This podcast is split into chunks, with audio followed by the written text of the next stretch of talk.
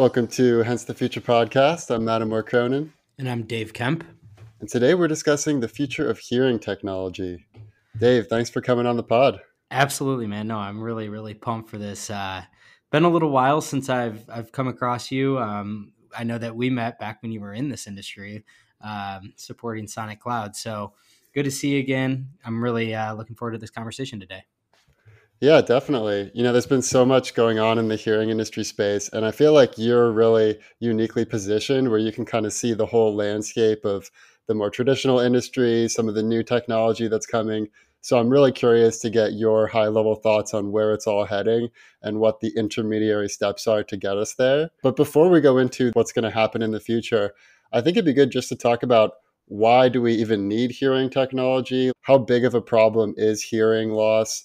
Tinnitus, deafness in the US and around the world? And what originally got you inspired to work in this space? Let me start with how I even got into this space. I, I like to kind of joke that I'm genetically predisposed to this industry um, because my parents started a company when I was three, which is where I work today, Oaktree Products. I'm very, very passionate about what does the future of this industry look like? What does the future of this professional look like? And so when I started working at Oaktree in 2016 full time, I was sort of tasked with find a way to create something unique that would be valuable to this professional. And my passion was always technology. And so I have a journalism background. And so I thought, okay, I need to figure out a way to like apply this. So I started my blog which eventually evolved into a podcast. And the whole idea was with my blog and podcast Future Ear was basically to just provide some insight around, you know, this intersection of hearing technology, hearing health, um, you know, kind of this intersection of tech and hearing hearing health. When you look at a lot of the sort of like the global st- statistics, like the World Health Organization recently issued a report that said that you know like a quarter of the global population uh, of the adult population they're projecting will have uh, some level of hearing loss by I think it's like 2050. Um, and and obviously we're ramping up to that. You you factor in noise induced hearing loss and the loud world that we live in and all the headphone usage that's been so prevalent from our generation and on. Um, and so what I think it, we're looking at is like there's this no pun intended, silent epidemic because it's not talked a lot about a, whole lot. A lot of people are suffering from it and it's invisible.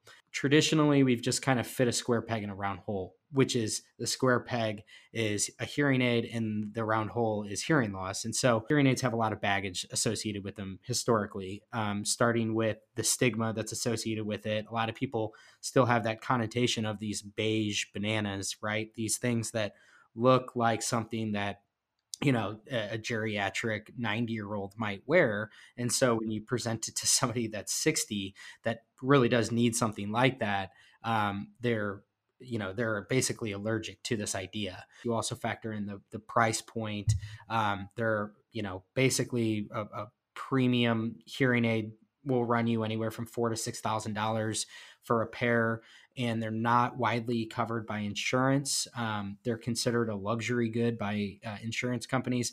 So there's, you know, you, you, can basically like unpack this whole thing, and and what it all boils down to is a lot of people have hearing loss, and very few of them are actually really treating it. And what's really concerning is that now there's all kinds of research that's coming out from, say, Johns Hopkins around cognitive decline, social isolation, you know, just dementia, all of these different sort of cognitive problems that that you run into just becomes so much more pronounced. And it's uh, it's actually very intuitive. I mean if you think about you know your mind is a muscle your brain is a muscle and so of course it's going to go into atrophy if you're not exercising it. And you're not going to exercise it if you're constantly feeling disengaged in com- conversation because it's either exhausting or you know you're you're constantly challenging and straining yourself. And and so all of these things mixed together we need something new. We need an entirely new change. And what's been unbelievable for for me personally is like as as I started the podcast and the blog, it's as if sort of like the um, somebody poured gasoline on these trends that are really really accelerating that ultimately I think represent sort of like the solution and it's a multi it's a, it's a multifaceted solution that we can totally really break down. But what's exciting is that it's something that's being attacked on multiple fronts. And I think that the really uh, uh exciting thing is it's going to be, I, I think we're moving toward a future where you know you're just going to kind of see like a lot of the previous hindrances to um, hearing loss solution adoption are going to be like systematically broken down in a lot of different ways and i think it's it's going to be really exciting to watch totally yeah it really is one of the biggest unsolved problems i think of our era. You know we don't really have the same difficulty with fixing vision or other sort of senses and like you said it is the most prevalent issue with people's sensory perceptions and it's so important to your sense of time your ability to connect. I mean when i think about how many podcasts and audiobooks i listen to and what my brain would be like without that stimulation you know the decline is definitely a big issue as well and it does seem like I, I definitely feel the same way as you do where it felt like there wasn't a lot of progress for a very long time and now it's really speeding up. And you know so much of it also has to do with age like you said. Pretty much everyone is going to get hearing loss once they get to a certain age. One in eight people over 12 has hearing loss. Mm-hmm. one in four people age 65 to 74 has disabling hearing loss and then one in two people over the age of 75 have dis- disabling hearing loss. And i've i saw this really great uh, essay where they used aging as like a dragon metaphor where it's hmm. like imagine if there's this dragon that is tormenting this town and it, it, picks off all the weak older people. Sometimes it'll take a young person but normally it's the older weak people. And it's so bad that no one makes it past you know 100 years or 120 and you'd think that this whole civilization would be focused on slaying the dragon but yet there's like very few people who actually try to tackle the problem of aging or age related issues like hearing loss. The big question I had when I first got into this industry when I was working with Sonic Cloud was is there a cure? And the answer is no. And then the next question is why isn't there a cure? Mm-hmm. like why isn't there, you know, why can't you do LASIK on your ears? And uh, maybe you can say a little bit about like the, just the difficulties of your follicles dying and and what like every kid should know that hey you only get one set of follicles like you really got to take care of it yeah, well, okay. I, I want to say a couple things uh, as like kind of tacking on to what you just yeah. said there. So, first of all, I, I just want to reiterate this whole thing around you know glasses aren't stigmatized, right? And maybe they were back in the day when it was like you know there was the stigma of being called four eyes or something like that. But by and large, today there's no stigma associated with it. And so people walk around with glasses on and no one bats an eye. And I constantly think about like why why is that not the same with this? And will it get to that point? And honestly, I think it will. And and the big reason I think that it will is because of uh, like I think AirPods, AirPods. Are, the big reason why. I mean, they're they're the thing that like they're the catalyst that kind of launched this whole thing in terms of the sheer proliferation of these like this notion of people wearing things in and around their ears and the byproduct of that is really it's not necessarily to say that like like airpods are the dominant form factor and, and type of device but walk into i just you know recently was flying and, and airports are back um, and so I was flying, and, and it's just a fun little exercise to do. Just like walk around and look at what people are wearing in their ears. And it's just a multitude of different kinds of buds. And so, where I think that is going is like this idea where um, you know I, I hope that we're getting toward a point where it's going to be really really hard to even know why somebody's wearing something in their ear in mm. the same way that it's hard to even really differentiate now to say like is that person wearing glasses like prescription glasses or are they wearing designer glasses and so i think that's a big c- case for optimism um, because i don't think it can be overstated how big of a problem the stigma of wearing things and the notion that people feel uncomfortable and old it just has so like i said so much baggage with it and i do think that's getting broken down. Well i've even noticed like at concerts wearing earplugs has been destigmatized because of airpods. Totally and uh, that's another great thing so like hearing conservation is i think going to be a big big thing because um, as you mentioned you know who knows? I've been listening to a lot of different podcasts around mRNA and stem cell research. And, and so, I mean, who am I to say? I, I, don't have a degree in biotech or anything like that. I think there are probably things on the horizon where you you maybe you could treat this from a truly, you know, like a at the genetic level, um, and and you could maybe reverse it.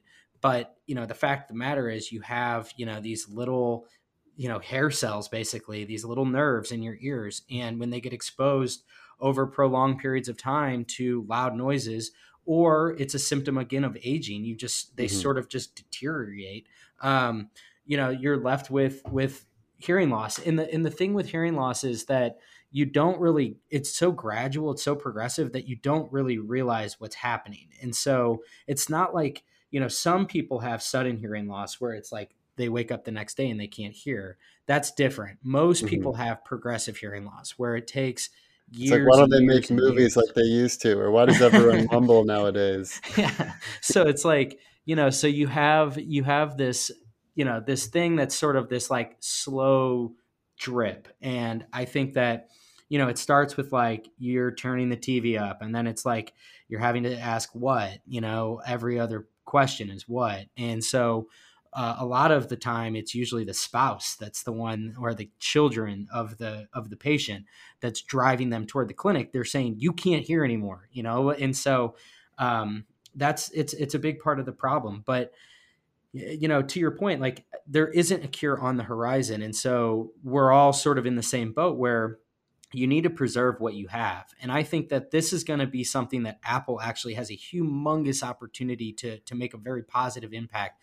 You're actually already seeing it. With the apple watch they put a, uh, a sound level meter in there. And so that's the start you know? So basically you walk into an area where you're in you know decibels of 90 to 110 um, you know it's going to actually alert you. And so making people aware is the first part of the battle. Like i was at the dentist not long ago and the drill was like i looked at my watch and i'm like you the dentist need to be wearing ear protection. This is not safe. I didn't say that but i was thinking that in my head. I'm like you know there's a lot of these kinds of things that are i think going to happen over the next few years where you can't discredit how important it is to just make the general public more aware of these kinds of things and it will take companies the size of Apple with their with their sort of cultural influence whether it be with AirPods or the Apple Watch and layering features and making people aware that these things exist um, that will I think create probably one of the most impactful changes by and large just because of the sheer footprint that they have. Yeah, totally. Well, let's talk about what Apple's solution is and how close it gets to what the ultimate solution that we'd like to have would be. And I've heard like a useful way of thinking about the hair follicles where think about it as like blades of grass. Mm-hmm. And when you pummel it with loud, you know, techno music or whatever, whatever loud music, it like yeah. basically your blades of grass get like uh, pushed down. And so that's Perfect why analogy. after a concert, it'll sound like everything's muffled because all your follicles been pushed down. And if it gets so extreme, some of them will be so damaged they'll actually die. And then, you know, through the process of aging, they naturally kind of decay and decline.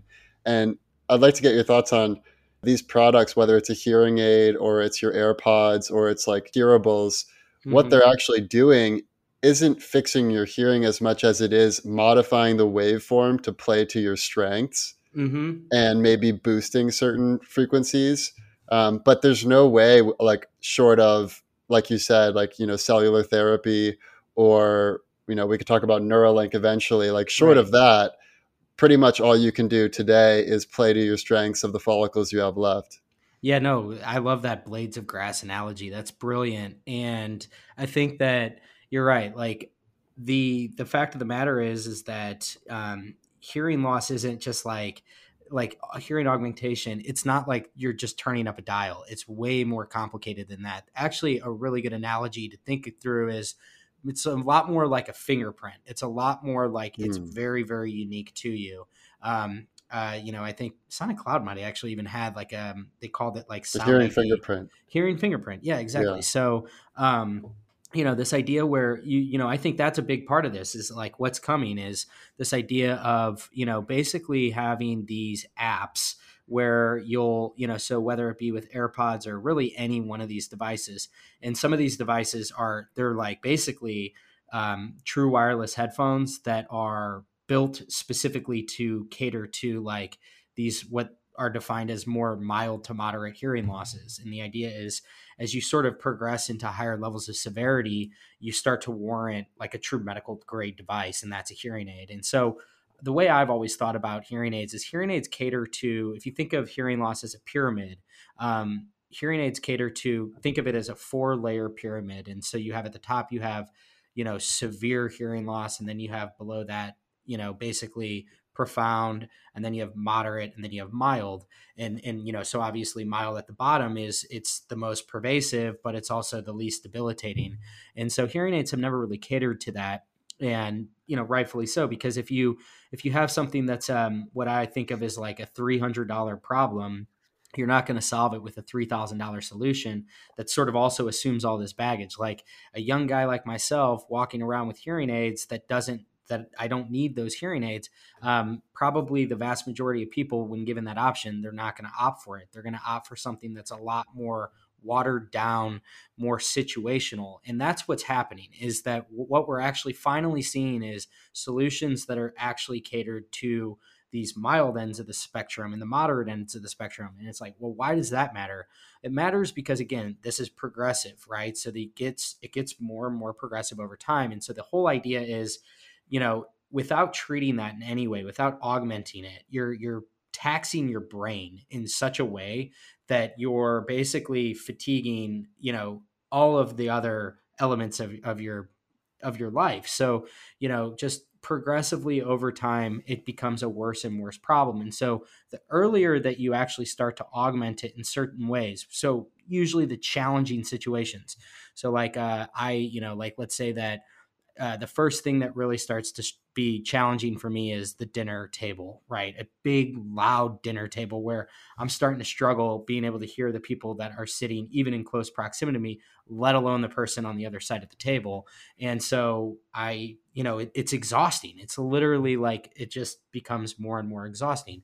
So, what's the solution for that? Well, it might actually be like AirPods combined with your phone could be something where your phone's basically a table mic and it's it's just uh, basically feeding that sound to you. So there's a lot of really creative things that are being built. Um, one of the most interesting things that came about in the last uh, year with with Apple was that they opened up the APIs into the AirPods, and so you can now actually access the gyroscope and the accelerometer in there so the big thing that you can do there is head orientation. I've seen there's a company called Nupul um, where it's basically a little dongle that you plug into the charging port, and that's basically a hub that is processing the sound. And your AirPods with this new, they're basically utilizing the API so that wherever I'm pointing my head, it's a directional microphone. So if I'm looking at you, it's going to amplify the sound that's coming directly from you. And then through the processor, it's actually going to mute the other sound around me. So it's going to just basically present me with something that's much more around the dollar range of a few hundred dollars. And and so there's lots of things like this. Like there's that's what's so exciting is that like the big thing that I always point out about AirPods is, you know, first of all, it does a lot for the cultural behavior shift, which is so important. I can't overstate how important that is. That from 2017 and onward, the fact that you now have this norm where people walk around with things like AirPods, hate it or love it, from a hearing loss standpoint, it's actually great because it's really starting to reduce the stigma in many ways. Again, because it goes back to this point of why are you wearing those things in your ears? And at a certain point, people are going to stop caring. But the other big thing that that does is it create it presents a giant user base that you can then build for. And whether it be social audio, like when the Clubhouse founders Paul Davidson was being interviewed, he said point blank, "Why like why now? What what was the motivation for this?" And he's like, "We were looking at AirPods and the fact that everybody's walking around with these things and we wanted to build an app that was specifically catered to that." So that wouldn't be built probably without AirPods. Social audio probably would be ushered in at some point, but not at this point. Yeah, it seems like Apple also has a huge advantage because so many people use AirPods and because I know for myself, like connecting any Apple device to my phone is way easier than connecting a non-Apple device to my phone. Yeah. So do you think that the advantage that Apple has in that regard is is insurmountable for third party players or do you it's think a there's a chance question. for those those types of like third party players too so i have uh, my my my thesis is basically that apple is they're always going to you know um, prefer you to be as deeply entrenched into their mm, you know their ecosystem as possible.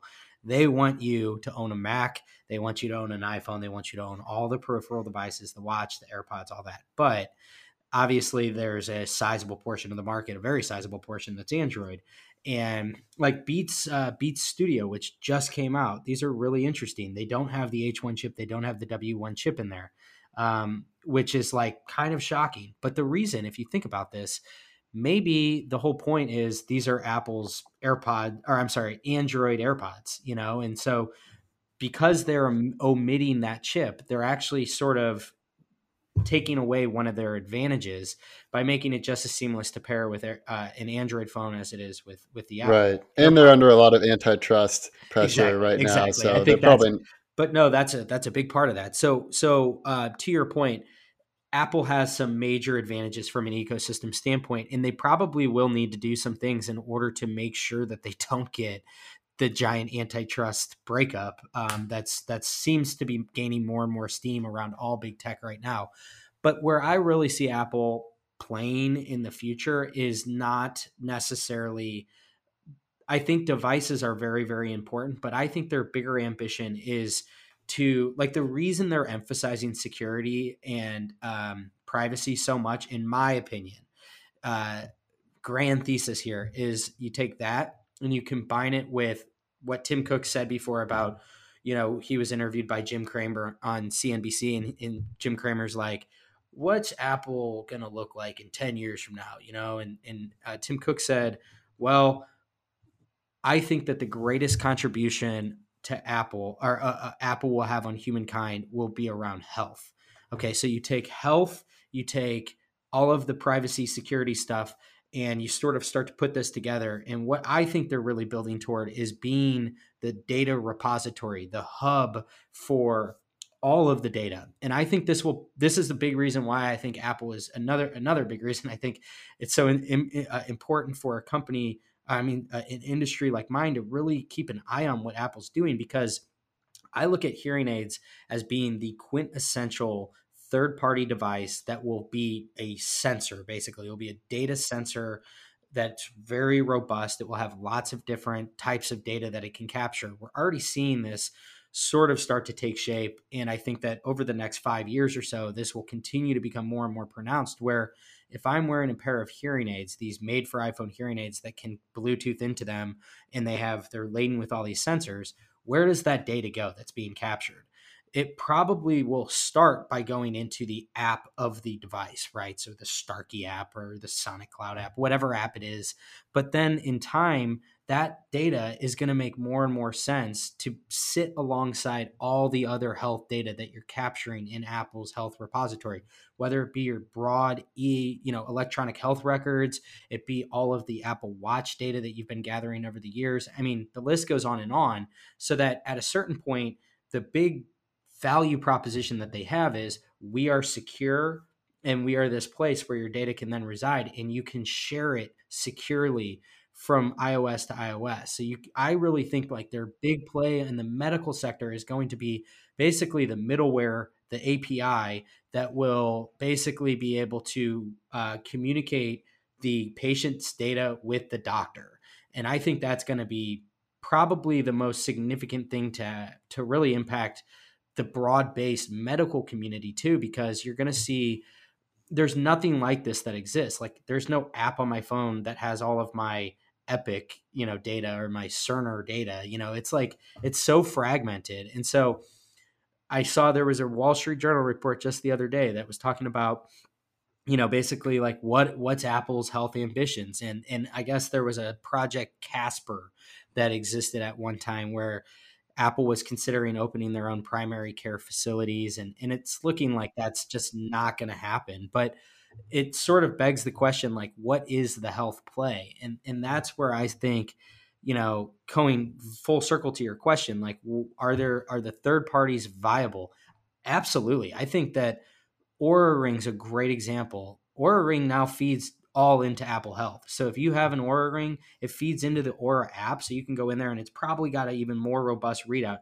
But the sleep data and the vast majority of the heart rate variability data and all that, it's all captured in Apple Health and it sits right there. And so follow that trajectory out as we wear more body worn computers. That's the killer use case for the vast majority of watches and you know wristbands and all these different kind of like body worn things ears are different because you have the audio element, but a lot of what this is is data capture. And then it's going to be a matter of how do you make sense of that data and how do you actually make that data actionable? And that's where I think Apple is like so uniquely positioned and why they're doubling down so hard on privacy because this is the most sensitive type of data. So you're going to need to have extremely sensitive measures put in place to put people at ease to feel like this is all secure. Totally. Yeah, I couldn't agree more. It's like medical data and financial data are probably the two most types of data you want to protect. Yeah. And I don't know if you saw, but Apple also posted a job looking for a blockchain expert.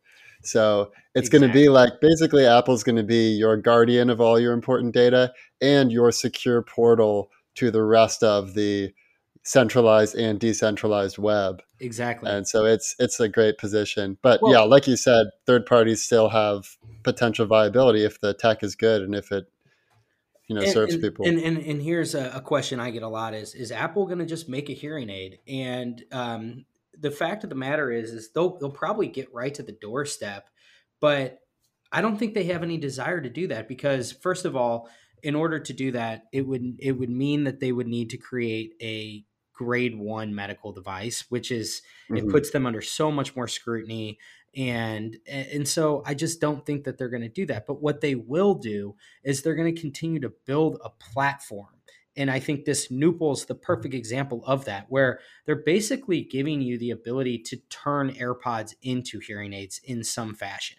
Um, I don't. Again, I, I am not trying well, to. Well, let me ask you this: Why why are hearing aids better for people with severe hearing loss than AirPods. Because for a long time, I heard that it's because AirPods aren't hermetically sealed. But now with AirPods Pro, they are hermetically sealed. So what's what is the secret sauce that hearing aids have that AirPod Pros do not? Well, so in in hearing aids defense, they are, um, I think, probably one of the most sophisticated types of wearables out there because they're operating off of ASIC chips. That's part of the reason why they're so expensive. Whereas AirPods and all the other hearables are DSP based chips. And with the ASICs, meaning that you know they're basically programmed uh, at the chip level, um, whereas the DSPs are are much more flexible. You can reprogram them in many different ways, and so that's that's historically been it because the one of the big affordances that the ASIC gives you is the big battery life. And so that's why you have AirPods that last 5 hours and you have hearing aids that can last for, you know, 15 to 20 hours um, on, you know, basically either even even rechargeable ones can and then with the button cells um, you know, it's it's it's even longer than that. So that's one of the big reasons. But the other reason is that just the sheer ability to um, the the all of the different processing that goes into it, um, and and the detail that it can, the granularity that it can. So I think that from just an engineering standpoint, hearing aids and, and a lot of that again is because they are medical grade devices so they can go to certain thresholds that non-medical grade di- devices can't so there's there's actual red tape that uh, that mm-hmm. Apple can't really cross in in some regard. And again, this goes back to what I was saying with that pyramid, where hearing aids probably are they're they're the right thing for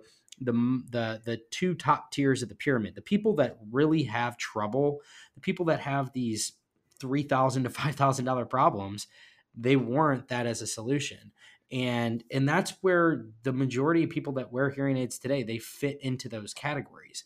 But that's the challenge has always been like okay so for those bottom two tiers it's still really important to treat it in some fashion because it will preserve it for a much longer period of time whether it's through hearing conservation or it's through just the the preservation and the augmentation of that so you're not further straining it it's a, it's like think of it that way it's, it's like you're just putting more tax onto it um, and so I think that that's that's one big reason why these two things are always going to be kind of bifurcated. I think is that you know it's a lot of it boils down to the fact that AirPods just will not be able to go to those limits. However, I think that for the vast majority of people, they won't need it to. And so that's going to beg the question of like, what kind of device would you want to wear? And and this is, I think, the really interesting thing to think about now. And the exciting thing is like, you know, so you have companies like Nuheara out there that have the IQ buds, like really, really cool buds that um, have great sound quality. The music sounds really, really good with them.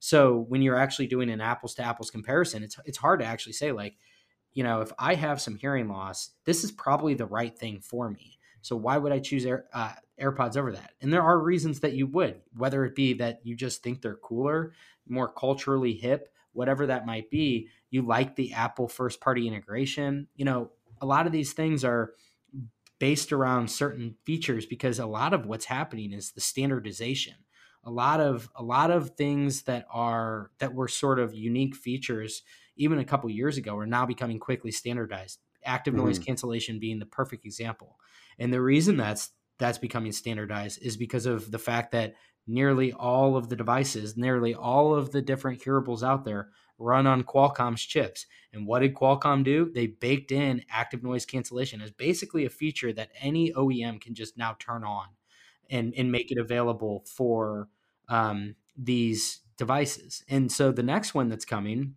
there was a there's a company called Jacoti kind of like a Sonic Cloud, um, where it's it started as an app, and they basically it's a very similar. You know, it gives you a hearing profile, um, and you know what they did is they partnered with Qualcomm, and what they're going to do now is they're going to license what's called OTC Ready, so OTC hearing aids, OTC Ready. Um, it's functionality that as a OEM that's using that Qualcomm QC 55100 chip um, it's going to be a feature that's available to you to to basically embed. And this is what i mean by the standardization of a lot of features. So this is the rising tide that's lifting all ships is that the hundred dollar pair of air uh, just like random earbuds that you wear um, are getting so much better and they're going to just continue to become laden with more and more features as those features become more widely available at the like chipset level and there are there are some limitations of what you can do with wearables and software. Mm-hmm. Like you brought up that you can directionally, like if my head is pointed this way versus if my head is pointed to the right or to the left, I can amplify sound based on that. But for instance, sometimes uh, you'll be sitting in a restaurant and you'll be just wanting to listen in to maybe someone behind you or someone from across the room says something or says your name. And so you want to focus your attention on them. And it seems like that's the kind of thing that you really would need some read write access to the brain in order to be able to do that. So I'm really curious to get your thoughts on Neuralink. And I'll, I'll, I'll mention a couple tweets from Elon and then I want to get your reaction to them. Okay. So the first one is someone said, someone asked, can Neuralink help people with hearing disabilities or people who are deaf? And Elon said, yes, could also extend the range of human hearing beyond normal frequencies and amplitudes. and then the second tweet was someone said, if we implant Neuralink, can we listen to music directly from our chips? Great feature. And Elon just says, yes. So I'm curious, like your thought of this future of basically all of our sensory perceptions coalesce in the brain. So if you have read write access to the brain, any type of sense or stimulation you could essentially create uh, through those neural stimulations. So I'm curious, like how, as someone who's in the hearing industry, do you feel skeptical about this? Do you feel like it's really far off? Do you feel like, hey, during our lifetime, we may actually solve this? Well, all right.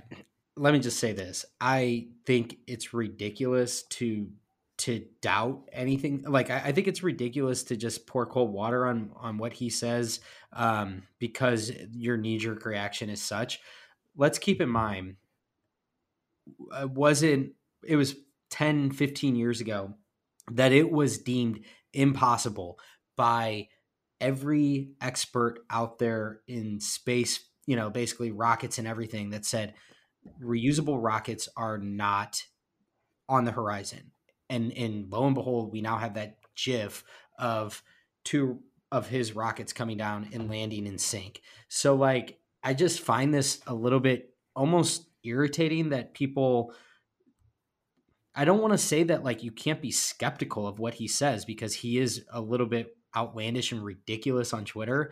However, well, I heard, I heard one person say that betting against Elon is like betting against humanity. It's, I mean, like what what has he done that isn't um, that he hasn't really followed through on? You know, okay, so people might say, well, with Tesla, um, where are the where's the you know full autonomy that you promised? Now, granted, I understand that like a lot of what he says, like he has these extremely aggressive timelines. But wasn't that what people admired so much about Steve Jobs was that he would push his teams in just these massively dramatic fashions that maybe they were unrealistic, but he would accelerate timelines tenfold. That's exactly what Musk is doing, you know, whether it be with everything that Tesla's doing from just a sheer manufacturing standpoint. It wasn't long ago that the company's going to go under and all of the was the most heavily shorted stock on the market. And then, you know, you look at it today and it's like he's got he's got all these factories that are up and running. He's building the machine that will build the machine. SpaceX is like basically monopolizing spacefarer. You know, the, every single day you see another rocket of his go up and land, launching another you know constellation of Starlink uh, satellites. So, point is, is like I don't think that he's like somebody that we should just all you know just take it at face value every single thing that he says like sure you can be skeptical but I, I, think it's equally ridiculous to just like dismiss these things like as if there's no possible way that we'll have that. For all we know like i think that everything that he's saying with regard to neuralink is probably very feasible from an engineering standpoint. The biggest thing that's going to happen and it's probably going to happen with Tesla too with with autonomous vehicles when it really does become realized is going to be regulators. It's going to be people that are stepping in where they're saying, "Whoa, holy shit, um, this is going to unemploy a lot of people really quickly, and so we need to pump the brakes." And I think that Neuralink's very similar, where it's going to freak people out basically, where they're going to say, "Whoa, we need to put in some limitations as to what this looks like." So what you'll probably see with regard to Neuralink will be um, obviously, he's already mentioned that like the main target candidates for it initially will be paraplegics, people that really, really need something like this. And like I could totally see it cascading to deaf individuals. Your sense of hearing is is very much um, your brain, right? Like your ears are really just a window to your mm-hmm. brain. Um, and and so much of what's happening, like there's a lot of really interesting things going on around neuroplasticity and like neuroscience as that sort of starts to kind of uh, enter into the world of audiology and hearing healthcare, there's just lots and lots of new things that are kind of going on. Like you mentioned tinnitus earlier on. Um, tinnitus has never really had a really solid solution. It's looking like now the field of neuroscience might have figured it out. Dr. David Eagleman uh, at Stanford, um, he, you know, if you don't know who he is, Google him. He's a really, really fascinating dude um, and and he's basically um, looking into this whole notion of bimodal stimulation, which is it, it retrains your brain to realize that tinnitus is mo- mostly a phantom of the brain. It's it's not real sound. So the way that you can maybe train that out of somebody is to give them a wearable. So he's got this thing called the Buzz. It's like the this basically this wristworn wearable, and you do this tinnitus therapy where you're hearing sounds, and then some of those sounds are actually sounds um, that, that that are being emitted, so that the uh, wrist wearable, which is laden with all these microphones, it catches it and it vibrates. And so, basically, it's training you that this is what a sound feels like, you know. And so, when you're going through tinnitus and you're having a really bad bout of it, um, it, it provides you with this ability to kind of be able to start to really decipher that wasn't a sound. This isn't something that I'm actually hearing because if it was, the wrist wearable would be able to detect it. So it sounds simplistic, but these are the kinds of things that are going on right now where I think they're just really, really fascinating as you're seeing this cross pollination between different fields of science and fields of study. And so if if Neuralink comes along and it's something where it can it, it can gives it can restore somebody that was born deaf with the sense of sound, that's amazing. Yeah. Yeah. When you were talking about that tinnitus app, it almost made me think of like an Inception Yes. where they have that coin that they spin um, to see if they're it's in like the real world or the dream world. It's like something like that can be so powerful. Just like reality Yeah, check. Like, all right, am I actually hearing this that's what ringing or is. is it in my head? And then, yeah, with Neuralink, I mean, they've already done the mice trials, they did the primate trials, and Elon recently said that 2021 they're going to start the human trials.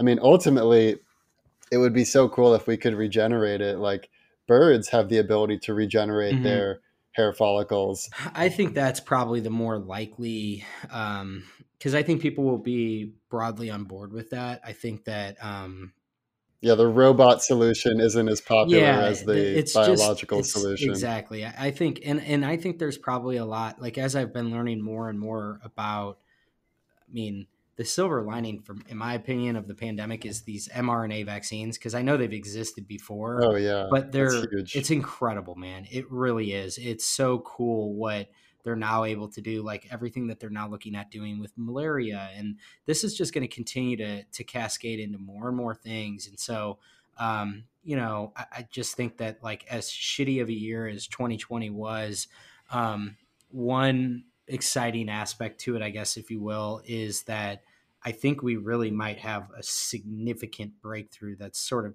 underway right now as it relates to medicine and, and just the way in which you can, I mean, the ability to program your cells and your genes is fascinating. I mean, it's that's going to present a huge ethical debate too. I mean, the 2020s are going to be wild. They're going to be a trip because we really are. We're getting more and more toward this ability to play God. Yeah, so in addition to the robot solution, which would be something like Neuralink, and the targeted solution, which would be something like stem cell therapy mm-hmm. directly for the inner ear, there's also broader aging related solutions where if you have age related hearing loss, having a healthier lifestyle will actually help your reduction in hearing over time. So, good exercise, good diet, fasting, uh, good sleep, those are all really helpful. But David Sinclair also mentioned that you can take certain treatments like resveratrol, like NMN, and that reduces the effects of aging or it at least slows it down.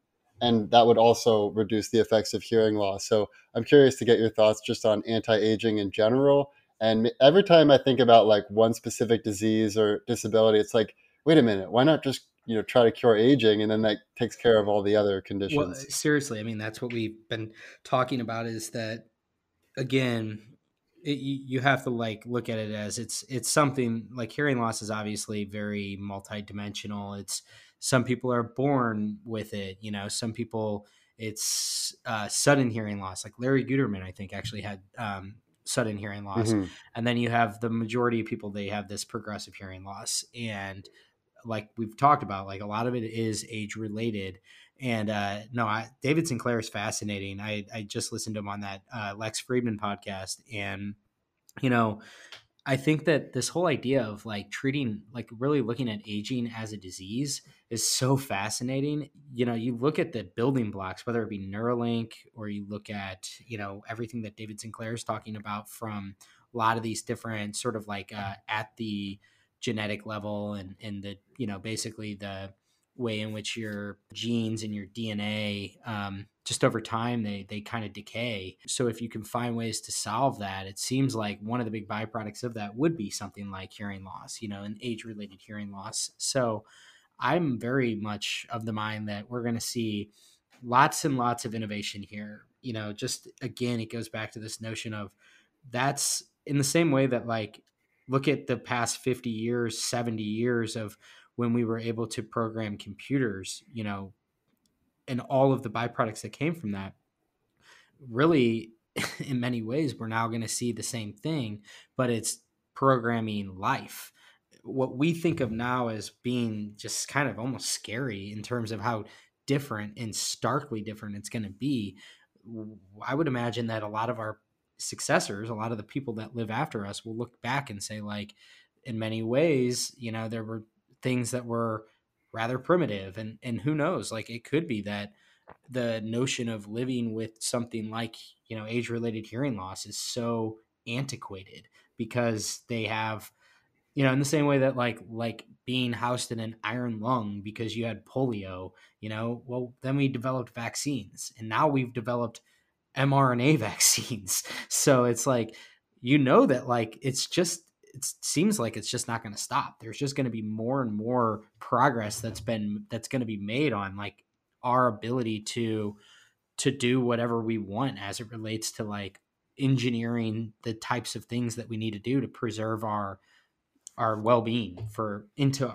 old age totally yeah i share your optimism it's such an exciting time to be alive i think so i always think like the best argument for the simulation hypothesis is just that we happen to be born during like the most interesting decade of like progression Seriously, um, not that I actually believe in it, but it is a little. It, well, it is a curious fact. It, it's it is something though, like um, where you know I, I don't think that it gets talked about enough today. Where you know, and it's so much like if it bleeds, it leads, and and that's so pronounced on the internet now with the outrage cycle that it is. But you know, when you really think about it, we just experienced a global pandemic.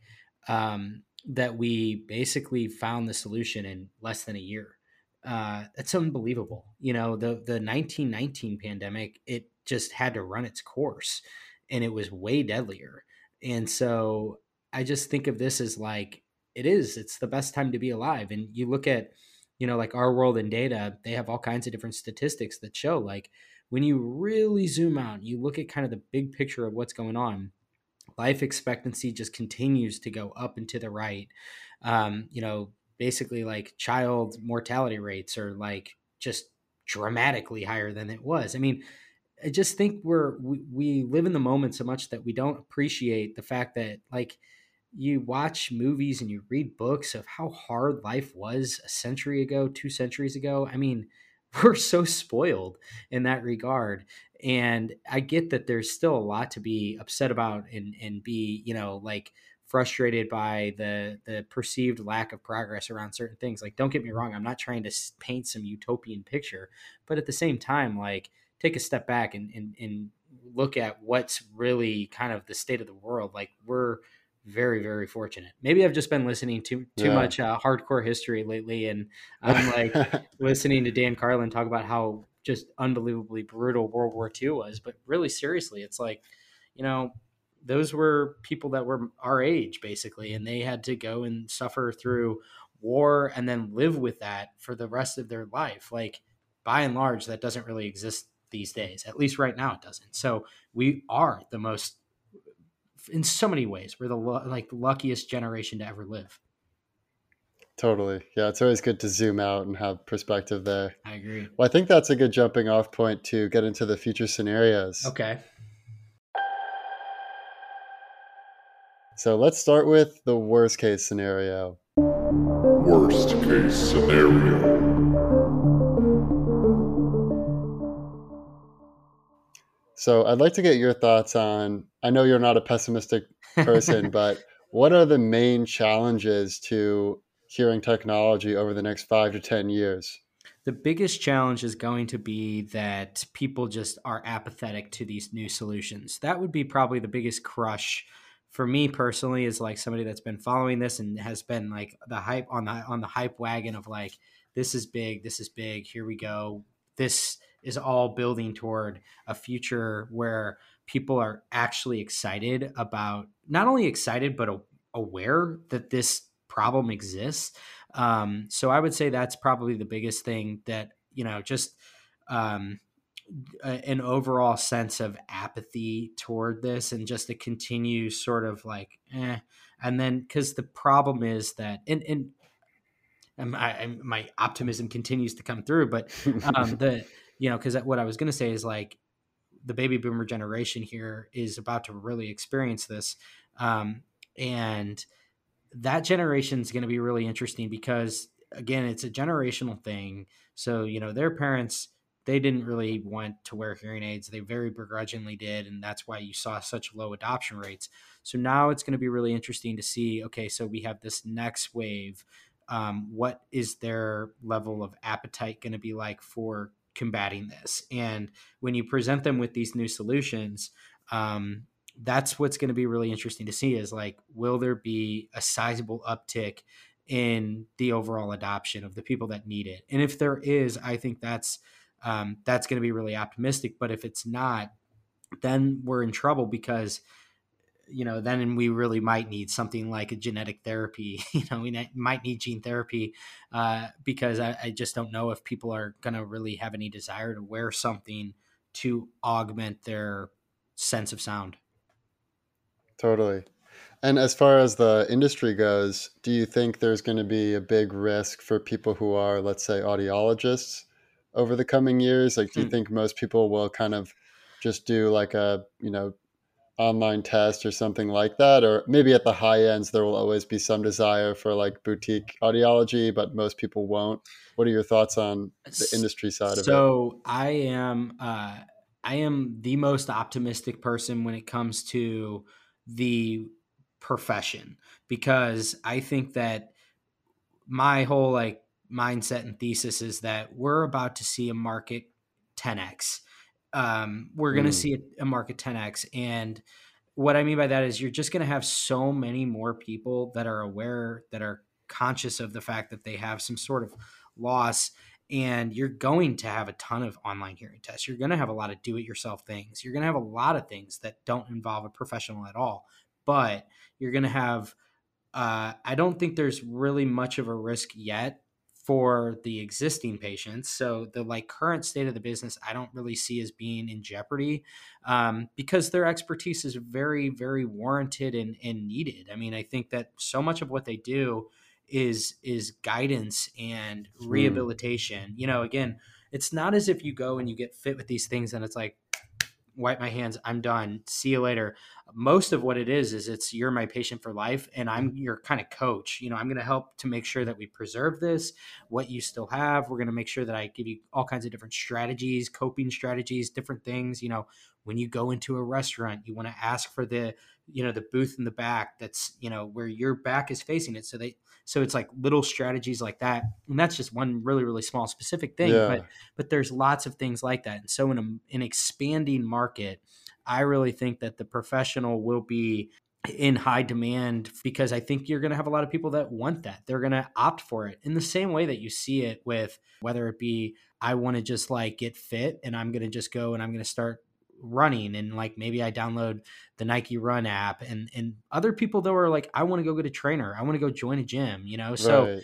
there's there's an element to that I think that's going to be very um, sort of like it translates to this profession very much so and a lot of what I was saying earlier around this whole idea of like Apple serving as this repository of health I think will if if that does kind of come into fruition that will dramatically enhance the standing of the audiologist and the hearing professional in the broader healthcare ecosystem because suddenly a cardiologist now has a vested interest in you because you now are fitting people with a device that's basically a heart rate monitor. And so they're going to say, well, traditionally I fit people with like, you know, your chest heart thermo or heart rate um, device, uh, or maybe, you know, a, a different like FDA cleared wearable or something like that. But I think into the future, if you have like an EKG monitor built into a hearing aid, which is very feasible, um, you'll have this option, I think, where, you know, maybe it's like,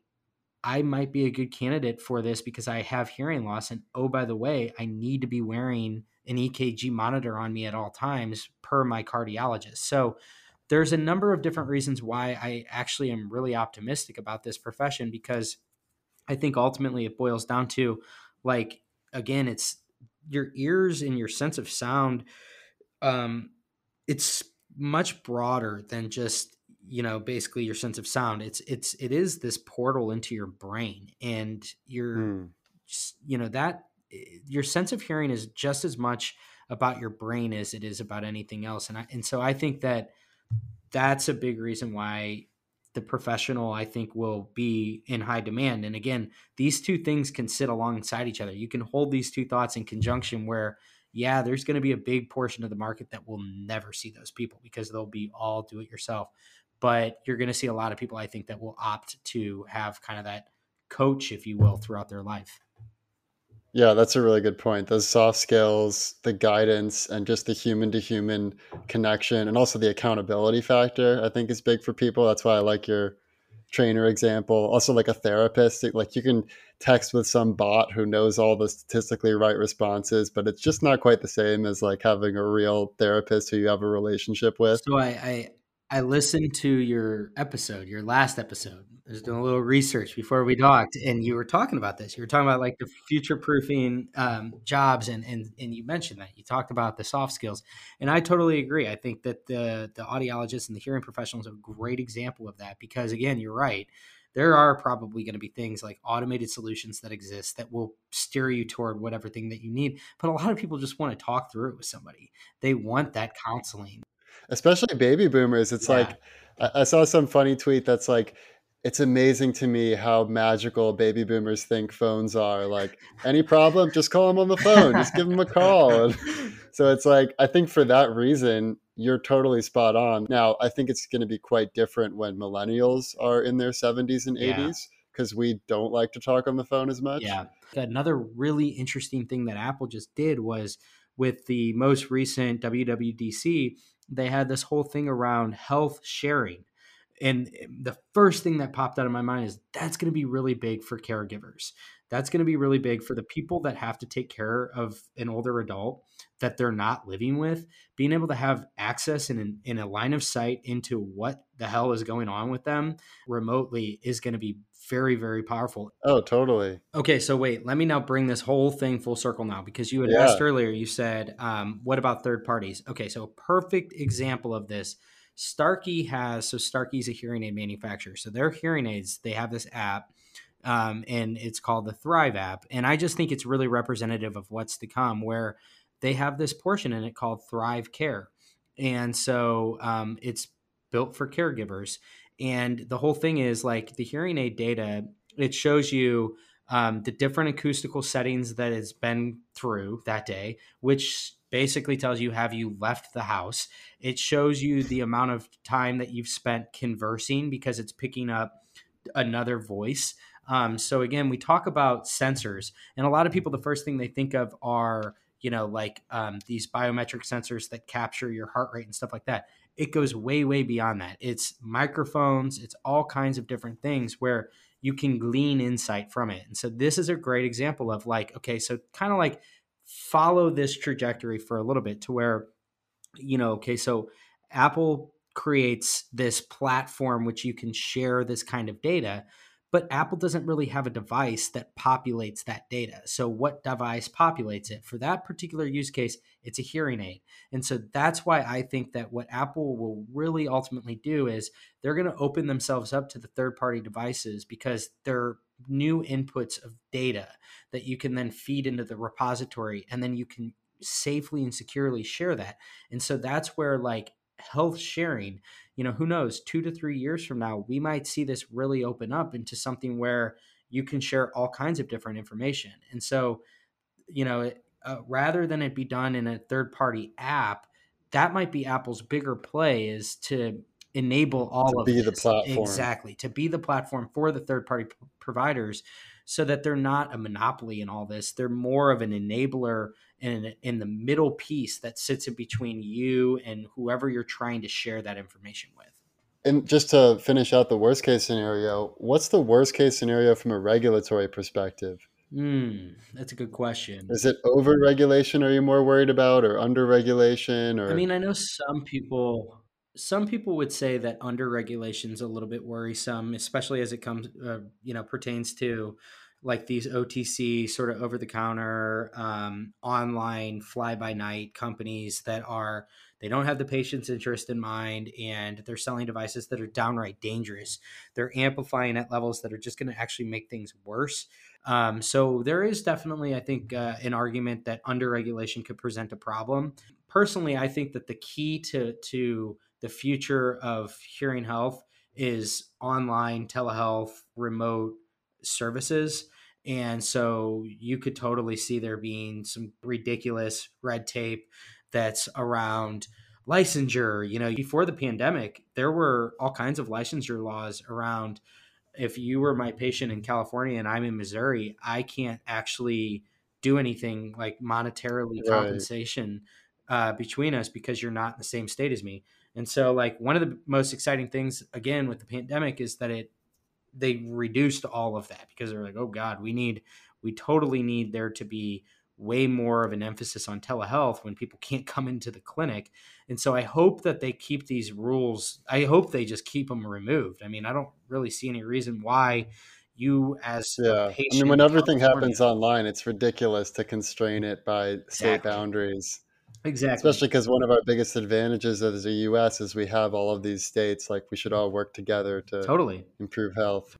Well, let's turn to the best case scenario. Best case scenario.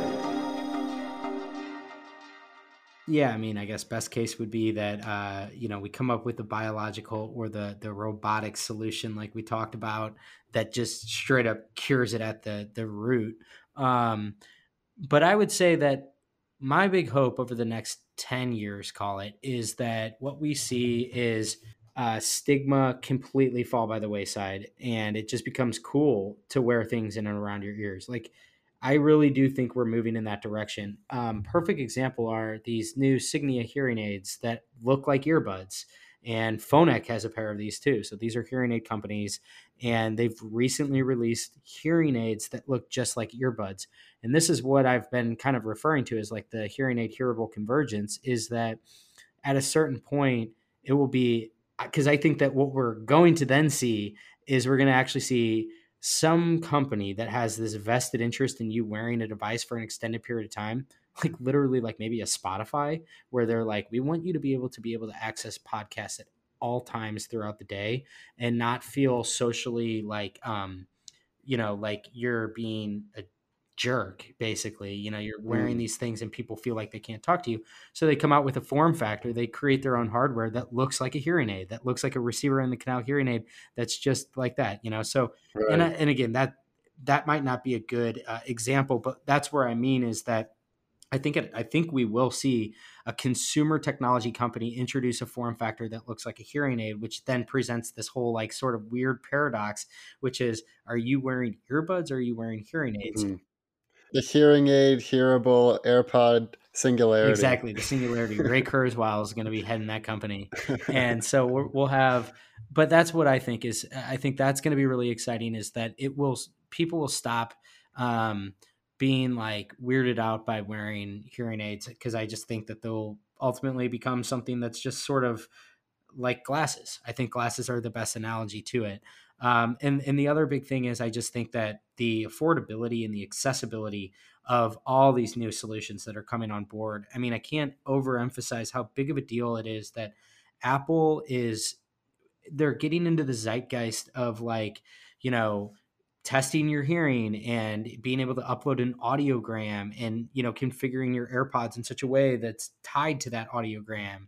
And you know you have qualcomm with everything that they're doing where they're baking this functionality into the chips. I mean the, the end result of that is you're going to have like tens of millions of people here in the next year or two that will be exposed to this for the first time. Best case optimistic scenario is just that we suddenly see this paltry level of hearing aid adoption that we've seen for years and years and years finally see a seismic uptick um, largely heralded in by a lot of these new consumer tech oriented products that will do nothing but steer people toward the higher degrees of sophistication of solutions because they're realizing okay this is great. I love it. I need something a little bit more. I mean that's the big bull argument for any of these companies that are playing in this space is like that's what apple does in my opinion is they really are they are a uh, blue whale that is like plopping into this pool and the tide's just going way up because many people now are like, oh, I had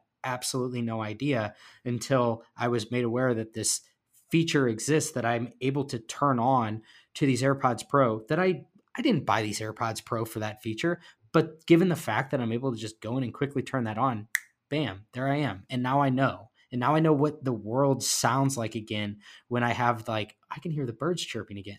You know, I can hear like my granddaughter's voice sounds a whole lot better than I thought. You know, it's like those little things are so profound for people and you give them a taste of that and they realize, oh, okay, this is a this is a problem. That's really what the big thing here is all about it. Well, let's bring it home with the most likely scenario. Most likely scenario.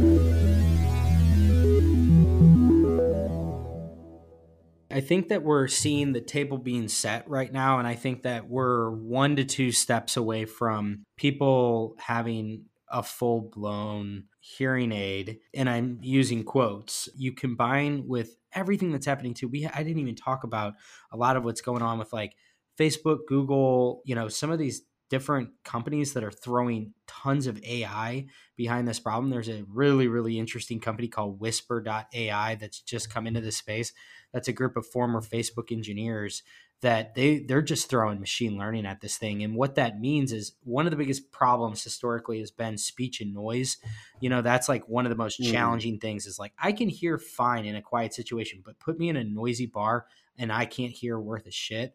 And so what I think that we're going to see is a multitude of like kind of like these introductory solutions start to come on and become widely available and not only become available but become popular become things that like people really start to talk about that i think the baby boomers are going to gravitate toward that big time. I think that they are i think that baby boomers are already very tech inclined. They really do like tech a lot. So i think that situational amplification and augmentation will be the big kind of catalyst to just a much much broader level of awareness and then that will cascade into you know people moving in different directions toward some people will want you know i want something that is killer for the workplace i want something that is you know highly conducive to being able to podcast all day and being able to do all these different things with just a smidge of augmentation. Well, I noticed, I mean, machine learning you brought up, which is such a big component of this. And I recorded a podcast a couple weeks ago, and there was a lot of wind in the background because I re- recorded that one outside. And there was no good way to remove the wind from the audio. I tried all the various yep. hacks, but the fact is, if you have garbage in, you get garbage out yep. with audio with today's current technology. But it seems to me like once we get to the point where I could immediately take any song and make it an instrumental by removing the vocals or take any podcast audio, remove the wind. At that same time, you'd be able to fully transform digital sound to help people with hearing loss. And so I think that to me does seem like something that's likely to happen in the next 10 years. Just full digital capabilities to transform speech, whether it's for people with regular hearing or hearing loss? Well, so um, you know, so it's going to be companies too that come out of like left field. Like a company like Nvidia will come out of nowhere, mm. and they will be a big deal because what they're going to do is they're going to basically introduce a chip. They've already had, they already have this, so it's not like I'm like just like pulling this, you know, out of thin air. But um, it's going to be something like that where you're going to see wind is such an interesting example and I, I, think this is interesting that you mentioned this because I, I, I actually met one of the guys at at whisper and he was saying that you know during the pandemic um you know because one of the big things they're trying to solve is speech and noise and you know this idea of isolating background noise and being able to filter it out. And because of the pandemic, they were limited with the amount of different data that they were able to capture. But the one kind of data that they were able to capture was people on walks. And so they took a whole lot of that and they've done a really good job with starting to like kind of solve this wind problem, you know? And so, and, and that's why I mentioned like NVIDIA is where you could totally see it being like, things that are these companies that are much more rooted around AI and the ability to um, identify and then isolate certain sounds and then like basically mute them. Uh, there was a company called Doppler Labs back in the day, and mm-hmm. they they've since gone uh, bankrupt, but their Here One product that was their first hearable. And I remember reading this Wired article about the Here Two, which was going to be their next one, and they were basically talking about this, where they would be able to uh, basically isolate a baby crying, an ambulance, all these different things. And you would be able over time to like mute certain noises. It would actually be able to like pick those noises up and and you'd be able to mute them. And so that's totally on the horizon, I think, of being able to really um, take your ambient noise environment and, and it's your uh, physical acoustic environment, but it's also your digital acoustic environment, um, and be able to become like the master of it. Like you really will be able to, I think, control it in so many different ways. And again, like that's again, that ties into everything I was saying about like the optimistic viewpoint is you have to just look at like the sheer trajectory that this all this technology is on, you know, from Moore's law to all of these other, you know, sort of like um, derivatives. It's we're just moving in this direction where there's so much technology that can be packed into a small little device and it can like do all of these crazy things. It's crazy. Yeah, it's amazing. I mean, even just that we can communicate instantly with anyone around the globe, like that alone is so amazing. And then you layer the other capabilities on top of it, and you just get this future where it's like, why would you need to go to all these other planets or solar systems? Like, I can just transport myself. I can, like, oh, let me tune into what's going on on Mars right now on the Mars colony and let me perfect it for my own personal hearing. If there are UFOs, and then, oh, let me just switch and listen to a podcast. And oh, someone just walked in. Let me hear them and muffle out that baby Seriously. that's on the bus. And I mean, if there are UFOs, if these are real, then they're likely probably probes, right? Because wouldn't it follow that same thought process? Like, why would a why would you go if you could just see it in full fidelity? Well, Topic that's for another episode, and I, I am going to address that once the report comes out. So I'm looking I'll forward one to, to stay tuned for. Um, but dude, thank you so much for coming on. This has been such an awesome conversation. Absolutely. So much fun. Um, do you have any final thoughts for listeners? Final words of advice, and and where can people find you? So, if you want to learn more about all this, or you're interested, you can always follow me. My big platform that I hang out on is Twitter. Um, so at Oaktree underscore Dave.